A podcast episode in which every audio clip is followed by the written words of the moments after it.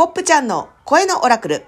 皆さんこんにちは。新しいポップちゃんです。本日も暦や宇宙の天気予報、そして日々のちょっとしたヒントをお届けする声のオラクルお送りしてまいります。よろしくお願いします。本日は2021年11月11日の木曜日、旧暦神奈月の7日、24節気72項は立冬初夏椿初めて開く半月上限の月です。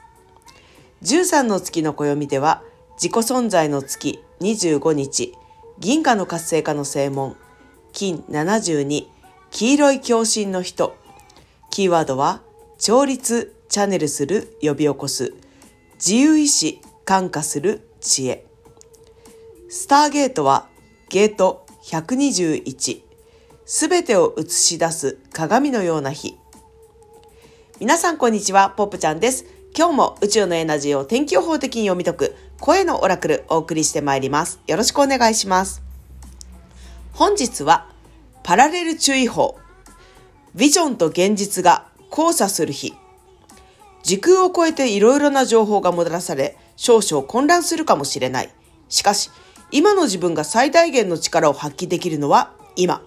それを踏まえ着実に行動して吉。はい。ザ・パラレル注意報ですね。2日連続のパラレル注意報となりました。えー、今日はですね、あの、ちょっとポップの宇宙天気予報は置いといて、上限の月、半月ですよね。半月は、あの、この声のオラクルとか私のブログでも常々お伝えしている通り、あの、エネルギーが結構交差しやすい日なんですよね。新月とも違うし、満月とも違う感じなんですけど、あの、結構ね、注意が、現実的な注意が必要な日で、あの、飛行機事故とかも統計上のデータを取ると、あの、結構半月多いんですね。でも現在テクノロジーが発展してきているので、かなり、あの、そういうリスクというのは、あの、もう限りなくね、あの、低くなってきていてとても安全なんですが、それでも注意をしたい日、それが、あの、半月の現実的な機械操作とか精密な操作ですね。なので、お料理中にちょっと上の空になって、トントントントン、あれ痛いみたいなこととかね、注意したいですし、あとは車の運転、これはいつもポップはもう、半月の時必ずお伝えするようにしてるんですが、車の運転、精密機械、あの、作業ね、あの、カッター使ったりね、いろいろ丸のこ使ったりする方はお気をつけいただきたいですね。刃物系とかね。あの、そういう感じで、あの、でも基本的に目の前のことに集中してればね、あの、全然大丈夫なんです。現実的に今自分がやっている目の前のことに集中して精密な作業を行う。またメールの文面もダブルチェック。送信先ダブルチェックみたいに、もう普通にダブルチェックして、あの、目の前をしっかり確認するっていうことが日常的に落とし込めてれば、全くこれはね、ほぼ心配ゼロって感じなんで、あの、ただそういうちょっとしたことだけね、気をつけていきたいですね。さて、パラレル注意報です。ビジョンと現実が交差する日。このエナジーが一体全体どういうことなのか、ちょっとポップ流に読み解いていこうと思います。過ぎた、過ぎ去った日は戻りません。まだ未来は来てもいません。ね。過ぎ去った日は戻らないし、未来は来てもいない。今日は時空の高が外れて、妙に先のことが心配になったり、逆に古き良き日とか自分が思い込んでる過去や過去世に現実逃避したくなるかもしれない感じなんですね。今じゃなくて、なんかポワーンみたいな感じで、ああ、レムリアの頃に帰りたいみたいなね、あの過去性がはっきりされてる方に関してはそういうなんかいろんなね、アトランティスとかレムリアとか、そういうね、あるいは大和朝廷になる前とかね、いろいろありますけど、そういうとこにね、行きたいかもしんないんだけど、でもね、今現在肉体ちゃん生きてるのはここですからね。あの、自己存在の月25日ここに生きてますからね。だから、いろんなね、未来とか過去にピューンって飛びたくなるかもしんないんだけど、現実逃避ではなく、頭を切り替えて、今やる行動をするのが大事です。自分の体は地球上の大事な相棒です。だからね、その手で、その足で、その眼差しで、しっかりと今、今やってることは何だろうって捉えて、オリジナルエナジーで今の自分のベストな選択を実行していく。これが大事ですね。いくら未来にああ、未来よって思いを馳せたり、銀河よとか、あの、いにしえようって思いを馳せても、あの、目の前の洗濯物いっぱいだったらね、その後また洗濯物見た時にこう、ああ、洗濯物が、みたいな感じでね、ちょっと暗い気分になっちゃったりとか、あのね、冷蔵庫なんか整理されてなかったら、おお、冷蔵庫とかでわかんないけど、それちょっとね、現実的になんか、ドゥーンってなることもあるかもしれないですよね。なので、現実をまず、あの、普通に、整理整頓してって、その上で、あのパッて来た時には、あのパッて思いを馳せるみたいにね、切り替えていくってことが、すごく今日生きる上で大事かもしれないですね。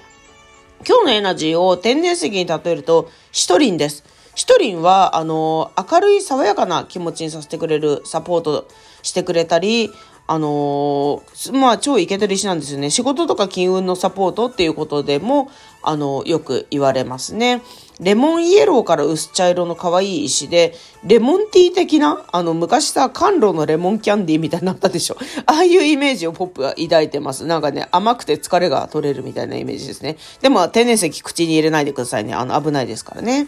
さて、社会的経済的な部分に新たな流れを取り入れるっていうのをこの一人のイメージからポップは受け取りました。ポワーンとしてるんじゃなくてそれを現実の肉体ちゃんで落とし込んでいくってことなんですよね。だから、ああ、何々は良かったとか、ああ、こうだったらいいな、ポワンポワンポワン、それも大事な時間なんだけど、じゃあそれをもとに自分が心地よく、風通しよく、機嫌よく過ごすベースを作るのは自分ですよね。だからどんな情報の送受信をするのか、インプット、アウトプットするのか、どうやって形作っていくのか、ここから少しずつオリジナルエナジーで現実面を作っていくっていう、そういうことができますね。そんな時にシトリンちゃん、もし持ってたらいいサポートになるんじゃないかなと、ポップは思ったりするのでした。もし、あの、持ってたり、あるいはね、どっかお店に行くついでがあったら、シトリンちゃん、あ、こういう石なのか、みたいな感じでね、見てみてください。さて、そんな今日は、自己存在の月25日、13の月の暦ですね。銀河の活性化の正門、あはい、パッカーンと開いちゃってますね。こう、不思議なね、あの、ギャラクシー情報が来ちゃうかもしれないですね。だからこそ、ちょっと結構ね、現実も踏ん張っていきたい感じ。金72、黄色い共振の人。キーワードは、調律、チャンネルする、呼び起こす、自由意志、感化する、知恵。今日もキーワードから皆さんのオリジナルエナジーで自分へのオラクル読み解いてみてください。それが唯一無二のあなたへのメッセージです。キーワードをもう一回お伝えします。金72、黄色い共振の人。キーワードは、調律、チャネルする、呼び起こす。自由意志、感化する、知恵。スターゲートは、ゲート121。すべてを映し出す鏡のような日。ごめんなさい。失礼しました。今日もナチュラルスピリット感、辻まりこさんによる数字のメソッドからスターゲートの解説をお届けしていきたいと思います。すいません。ちょっと水飲みますね。ごめんなさい。ゲート121。宇宙からの光を受け、繊細で透明な状態になっていく。心が研ぎ澄まされ、冷静に物事を見ることができるだろう。すべてを映し出す鏡のような日。自分のスペースを作ることが大切。うん。さすが辻さん、いけてますね。辻まりこさんの数字のメソッドから、えー、スターゲートの、あのー、解説をお届けしてます。今日ね、ゲート121の図形、もし5本、電子書籍であっても、まあ、できれば紙の5本おすすめですが、持ってたら図形今日ね、ぜひ見てみてください。あ、こうなんだ、みたいなね、図形からのダイレクトな気づきがあって、結構ね、2つの図形書いてありますが、鏡っぽいんですね。その鏡両方見て、